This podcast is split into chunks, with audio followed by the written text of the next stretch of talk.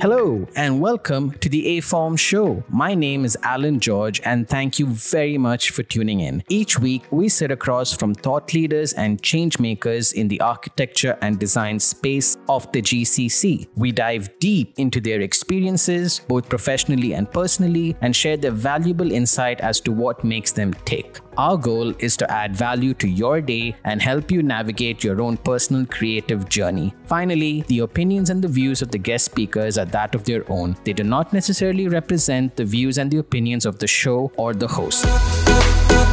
Welcome to the show, everyone. Today we have someone truly special with us with over three decades of professional practice. Today we are joined by Darryl Custer. He is the managing director of the design division at KEO International Consultants. With a vast portfolio of work across North America and Asia, Darryl brings a unique global insight to our GCC sector. We are truly excited to have him on the show today. So without further ado, let's get into it. Welcome to the show, Dal. Good morning. How are you? Um, I'm good. Thank you. Thanks for having me. Awesome. Well, I know that we're most likely going to be short on time because the minute I realized you were going to make it onto the show, I just had so many things I want to talk about. So I'm going to refine them as much as I can so that we can get the most out of our conversation today. Super. So obviously, the very first thing that strikes me is that I know we were talking about this off air as well, that you kind of being truly an outsider perspective to this industry because you've been kind of all around around except the GCC till recently, I would imagine. So I guess I want to start off with for someone like yourself, what was the appeal about the GCC sector and specifically about the UAE from your eyes? So thanks again for having me on the show. Um, you know, for me, you know, as an architect, I've, I've over the years evolved more and more towards urban mixed use, which has also leaned more towards community and placemaking. So I try to always be involved in projects and focus on projects that are about about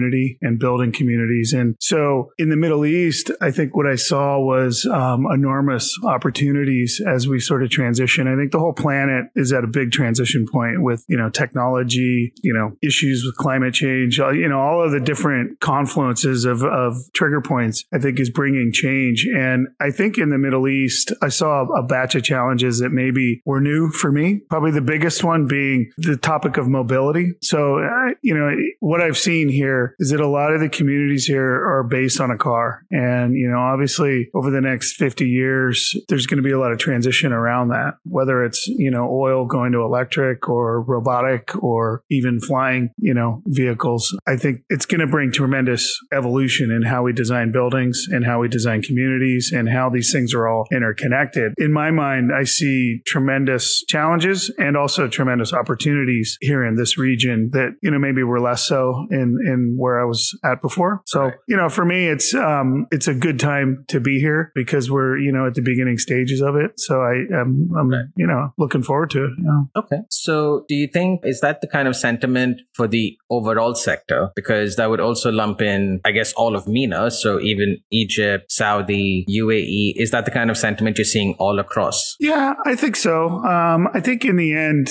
you know, the model for what an urban context is um, is is somewhat similar across the board. People, when you think of a city, most people have a certain idea in their mind, and right. I guess what I'm saying is that that model may change very quickly and look something more like you know what you see in futuristic movies. Which, and I don't want to sort of get off topic here, but oh, no, you know, to me, what I think of, uh, you know, when I when I talk to developers here and and and people here is that you've got a lot of the design and development culture here is based on single use projects projects. So it's a it's a residential building or it's a shopping mall or it's an office tower or it's a hospital or it's this or it's that. And I think personally where we're headed, one because of technology and mobility and the things I was talking about earlier, and two because of how people are living now on the on the tail end of COVID. Well, I hope tail end of COVID and lifestyle changes. I think we're migrating to a, a true mixed use model where right. what we're going to start seeing or what I think a good solution or a good model going forward is vertically stacked integrated projects where it's more all in one. Things are interconnected. You know, maybe there's smaller pieces of more components, you know, right. So you may have projects where it's got a,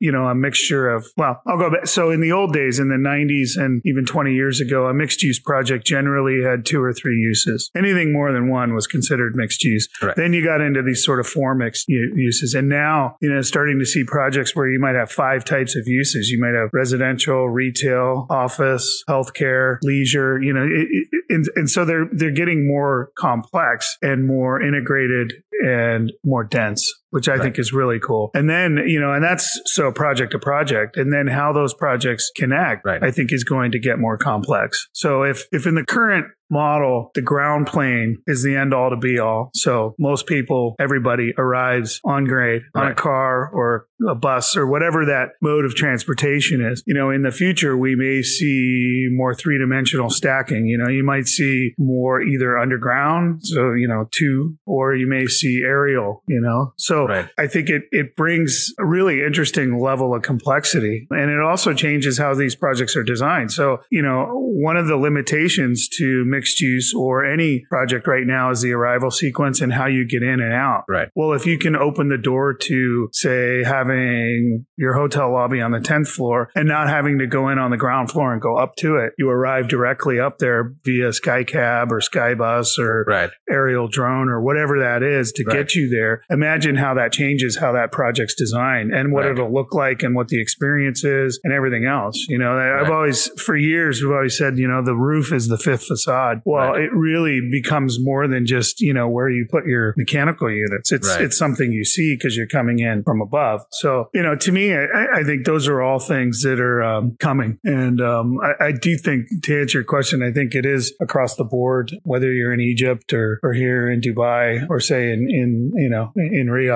Um, Right. So, yeah, it's, it's pretty exciting stuff. Okay. It then sort of, uh, because at the moment I think I have my architect hat on. So I think the more, I mean, A, I completely agree. I do think that that's where our field is going. And we are going to have to challenge a lot of norms, which we maybe didn't before. One of the conversations we had in, uh, in the podcast with one of our earlier guests was, what if, you know, eventually the car goes away? What do we do with all the sort of car parking podiums at the bottom of these skyscrapers if no one's going to have cars anymore? Can developers now have DCRs which envision that these may need to be car parking now, but can be modeled or remodeled into something else maybe a decade or two later? Things like arrival at the rooftop as compared to arrival on the ground floor, or arrival maybe 15 floors into a basement level, because that's where you have your transit route, for example. They're all kind of conversations which it's good to see that designers are having at the moment. But my question to that always is that obviously an architect's role is fairly generic, but then also has its own sort of specifics. But when you start thinking about integrating so many other sort of disciplines into the field of architecture, for example, the kind of projects that we're talking about at the moment obviously require high levels of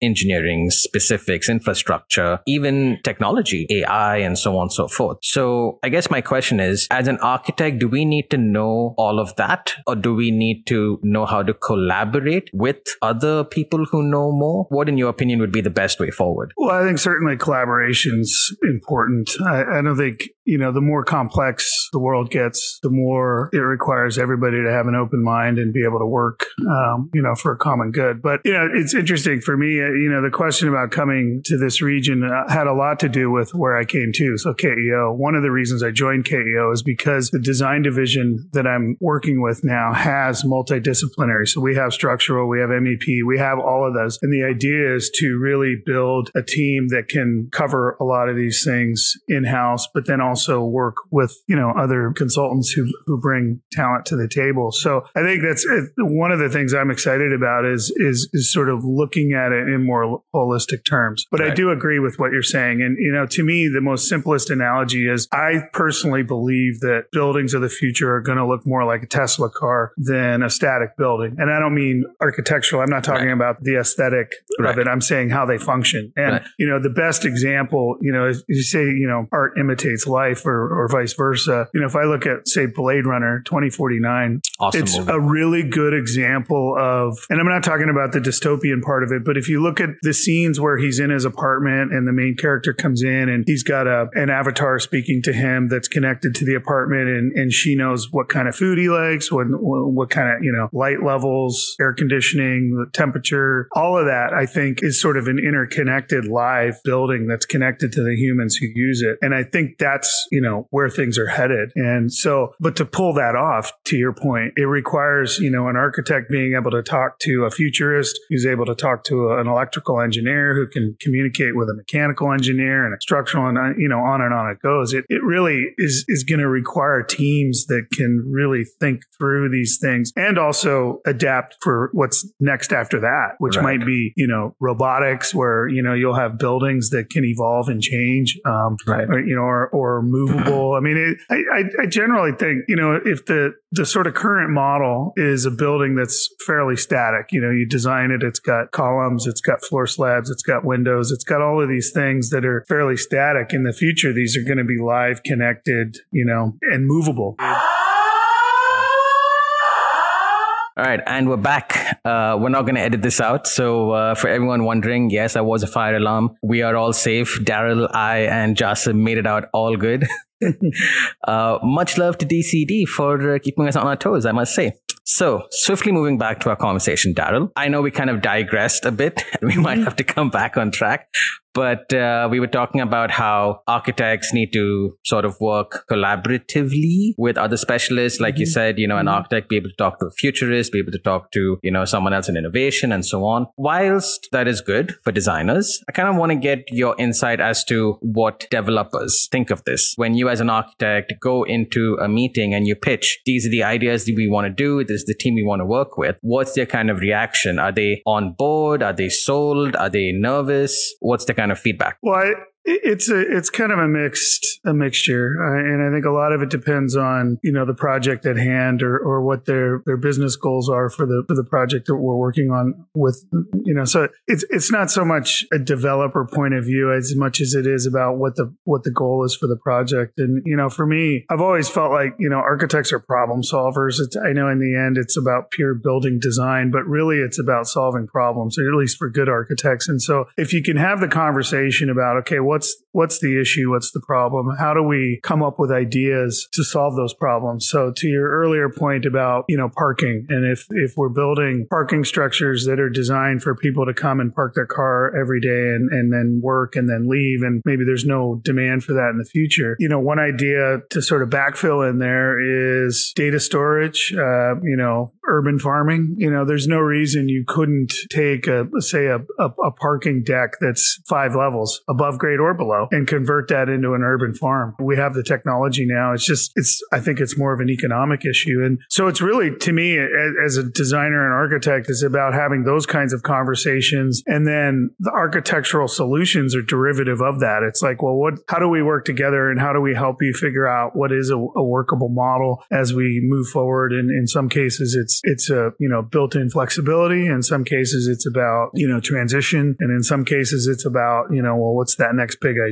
But I think it's different to answer your question Right. with each project. you know? Okay. Okay. I think the overall conversation about the GCC is that we're in this, like you said, pivotal position where, you know, things are kind of ripe for this kind of change to happen. The GCC sector, obviously, in comparison to other market sectors, is a fairly young sector. I'm curious then to know from you because you've obviously seen markets which are a lot more mature, have developed a lot more organically, a lot more longer even. Do you see any sort of parallels between how markets have developed, between how the GCC could be going as compared to, say, somewhere else? Yeah. You know, in my mind, you know, so the, the more developed, longer term uh, markets, it's about return on investment. You know, because most of the most of the players in the game, it's about just you know getting that next project up and running. And I work almost entirely in the private sector, so it's almost you know most of my clients are developers. It's it's about commercial development, um, and it's about return. In Asia and say in some of the other markets that I've been in, it's that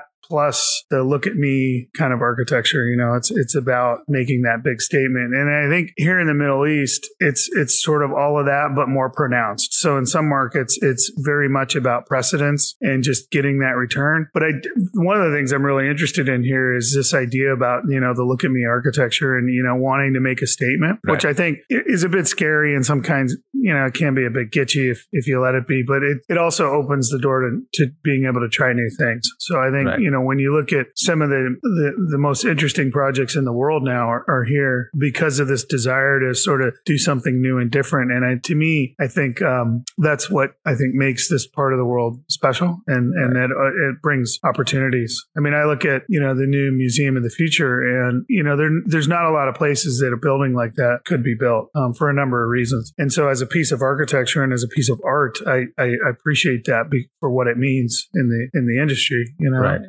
uh, so to me, that's pretty interesting. You know, that balance of sort of you know precedence and and doing sort of rational, I would say, projects um, right. combined with the ability to maybe throw out some new ideas is, right. is kind of a neat mixture. I think. Okay. Just to be devil's advocate, don't you think the kind of look at me architecture? Obviously, I'm assuming that any developer who has any project probably wants that kind of statement. Do you think that is probably not a good thing, and maybe there should be quote unquote background buildings for the look at me buildings? So if everyone kind of wants to go down the route of you know, oh, we want to be iconic, we want you know the look at me feel, isn't that a bad thing in the long term? I I think it's only a bad thing if that's all you're building and getting. I think like everything in life, balance is what brings a healthy environment. So I right. think as long as it's it's you know, and if you look at a photograph of the Museum of the Future, you'll see a bunch of more rational, you know, prototypical buildings behind it. So I right. think as long as you know we've got a balanced situation going on, then then it's fine. I, I think it's a good thing because you know a little bit of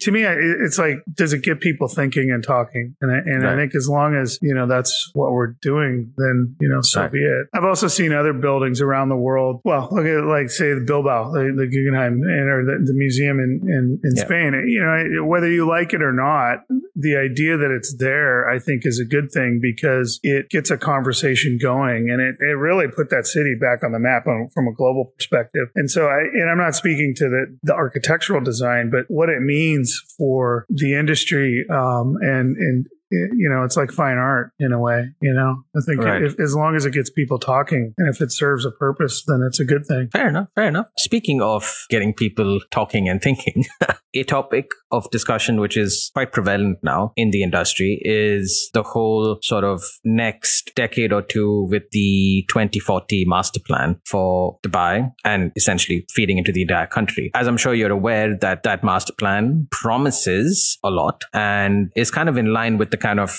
vision that you and I are talking about as well right now. That's the kind of direction that that plan is going down as well. I would I, I would want to hear from someone like yourself because you obviously see a very big picture when it comes to, you know, urban design and planning and so on. What are your thoughts on the 2040 master plan? It's very ambitious and I would expect nothing, nothing less, less, you know.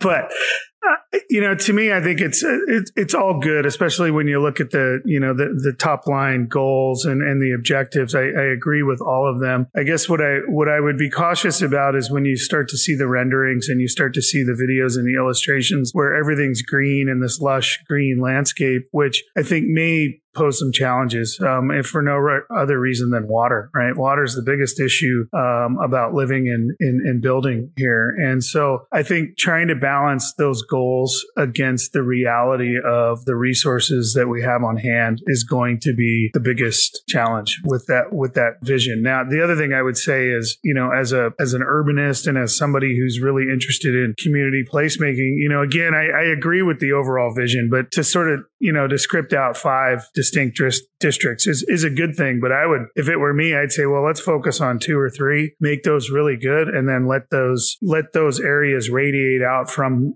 from them and connect up. And so maybe in the end, what you have are these pods where you've got these livable communities that are connected with high speed rail or connected through other means with, you know, desert in between as one way of looking at it, um, as a logical growth path. Uh, but, you know, I, I, think a lot of it is, you know, you've got to sort of start with the next five years and go from there. So, right. so breaking those milestones down into shorter increments might, might also be a good thing. Right. Um, You know, I've always felt like really good urban livable communities, um, really from a planning perspective, it's like the pond in the water where it hits and the waves go out. Right. It's kind of like that. So if you said, let's pick, let's pick three urban hubs that we already have, make those really work and then let them radiate out and then connect to create a sort of megalopolis, I think would be a, is probably a more rational approach than just saying we're going to make everything green and it's going to be perfect, um, Right. in my view. Right. Interesting. I think if I were to sort of take the same uh, same pond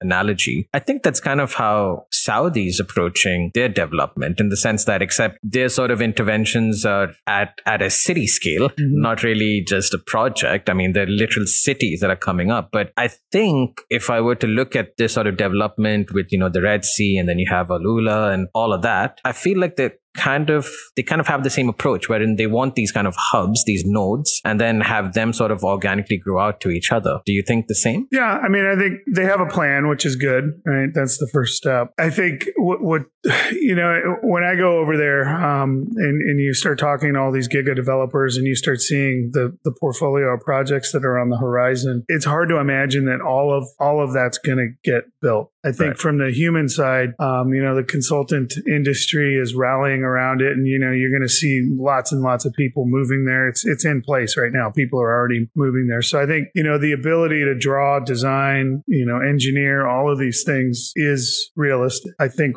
where the challenge comes in is supporting it with actual resources, physical resources. There's only so much concrete in the world. There's only so much steel in the world. There's only so you know, and so uh, how you support if you look at if you map out all of the plans in the kingdom and then you map that against the amount of physical resources that are available in the GCC it's it's hard to imagine all of those things happening now Right. that uh, that doesn't mean that most of it won't I, you know I don't know I'm sure somebody's looking at this um, and doing the math but I guess what I'm saying is hopefully they're prioritizing it and putting it in a way that balances these new communities and the look at me architecture with what these communities need. So housing for people, and, and, they are, in fairness. I mean, I think there are developers there that are building massive amounts of housing for the people that live there. And that that's going to be critically important is not just putting these, you know, projects like NEOM on the map so that everybody in the world's looking at it, but balancing that with making sure that the people who are there are getting what they need to support, you know,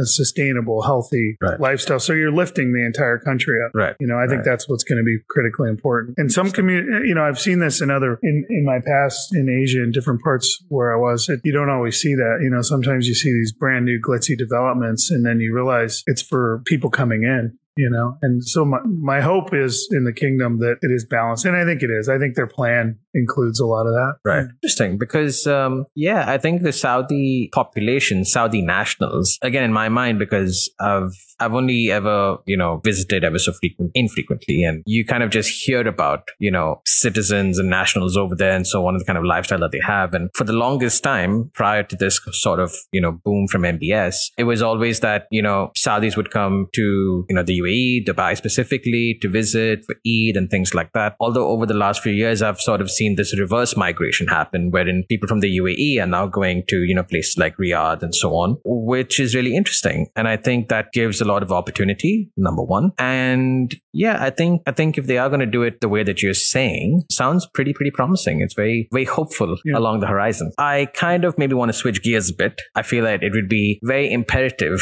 for our audience who are predominantly sort of young professionals, mid-level professionals to hear from someone like yourself about your career. It's, um, I don't want to give too much away and I kind of want you to give us a brief snapshot if you can and kind of conclude it with a piece of advice that you can give someone who's young, mid-level, looking to build a career out of this field, not just kind of make this a job, if you may. Well, for starters, I, I feel like I've been very lucky. I mean, I've, I've been lucky in the sense that I've always had access to just super talented, brilliant minds and, and great clients. And, you know, and, um, and I've always tried to learn as much as I could from, from the people that I've worked with, um, above and below, honestly. Um, that being said, um, you know, the two key things I always say is, you know, try to figure out what you're good at and then try to figure out what you enjoy. And in most cases, if, if you can match those two things, then everything else will work itself out. And it's, um, I don't know if you're familiar with the, Ikigai and, it, you know, I'm not a Japanese philosopher or anything like that, but there are these, there's this fundamental lifestyle that's based on, um, you know, Ikigai that's, that's all about that. It's like doing what you enjoy and doing what you're good at and then letting, and, and, and with, within that finding purpose. And then within that purpose, everything else falls in line. And so I think in terms of career growth, when I talk to staff and, and people that I work with, you know, it's interesting to me that, you know, when in our early days, um, you know, the educational system, at least in America, which is where my education was based on a U.S. program, you know, high school is four years, college, when I was was in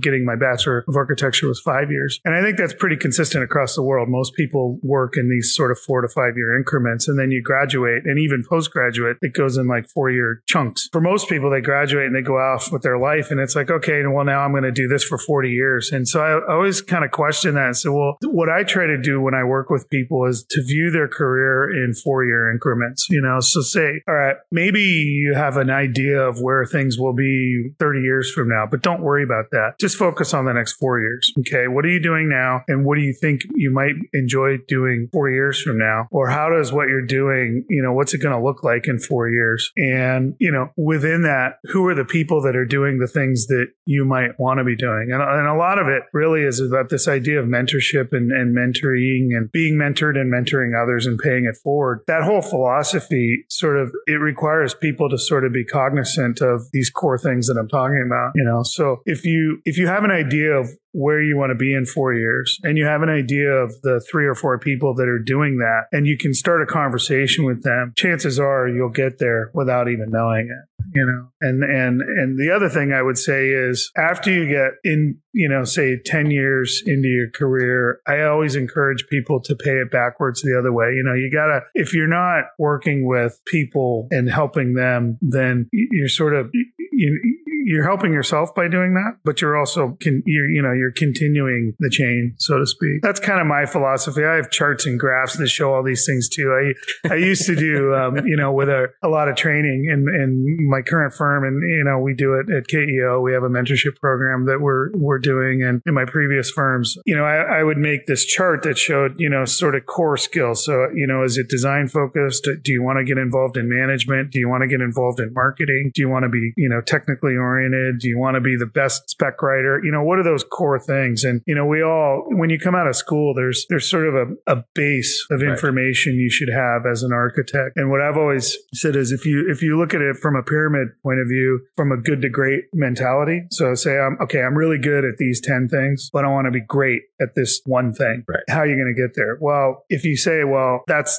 the, the end all the be all, you're probably, you're going to struggle. But if you can sort of back it down and say, okay, in four years, maybe these are the five or six things I'm going to focus on. And then four years after that, it's three things. And then four years after that, it's two things. And then, right. and so on and so forth. And, and, you know, you're, you're ex- essentially, you're trying to become an expert at something. So right. this earlier conversation about collaborating and working together, well, that requires expertise. And so if, if you take at the top line, so the best project delivery you could ever have, say, would be an expert in it. You know, if you look at like NASA or you look at a spaceship, right? That's how they yeah. when they select a crew, right. it's like, well, we have these 12 core needs. Right. So we want the very best person in this field, this field, da, da, da, right. that's the team. So to me, I, I, view sort of architecture in a similar way. It's kind of like you want to, you want to build expertise in that can work together. As a kind of uh, final question to the episode, this is kind of a question which is open ended. You don't have to answer it. You can take your time and respond to it, but it's kind of just to see where your sort of design thinking is heading towards. So the question on the show is uh, we re- we refer to it as the utopian question, and by definition is a utopia. This is a client that comes to you and says, "Hey, Darryl, completely believe in you and your team. Here's pretty much a blank check with a plot."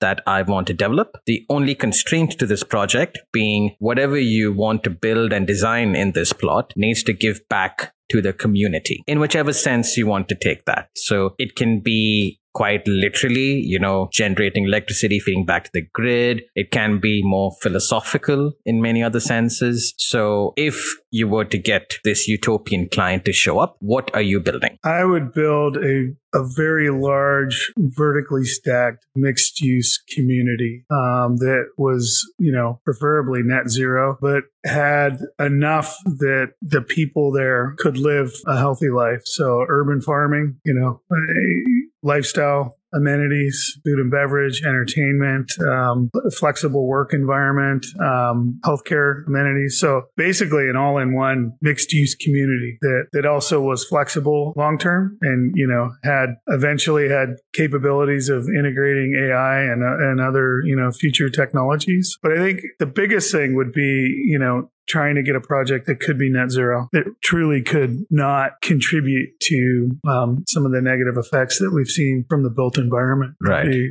what I would really hope to do or something like that no, that sounds that sounds like a place I'd want to live for sure, and is uh, is definitely very consistent with you know our entire podcast. I would say so far yeah. that's the kind of language that we're talking about, and uh, it's I really do think like we're going to see a lot more of those kind of projects being attempted yeah. very soon. Uh, they may not be successful on their first go, but I feel like there's definitely going to be multiple attempts at getting that sort of model done correctly. Yeah, and yeah, that's very cool. So Darryl, on that note, on behalf of the show, I wanted to thank you for giving us your time. I'll be the first one to admit this was a very challenging episode for multiple reasons, but thank you for giving us your time and powering through. It means a lot to us. Yeah.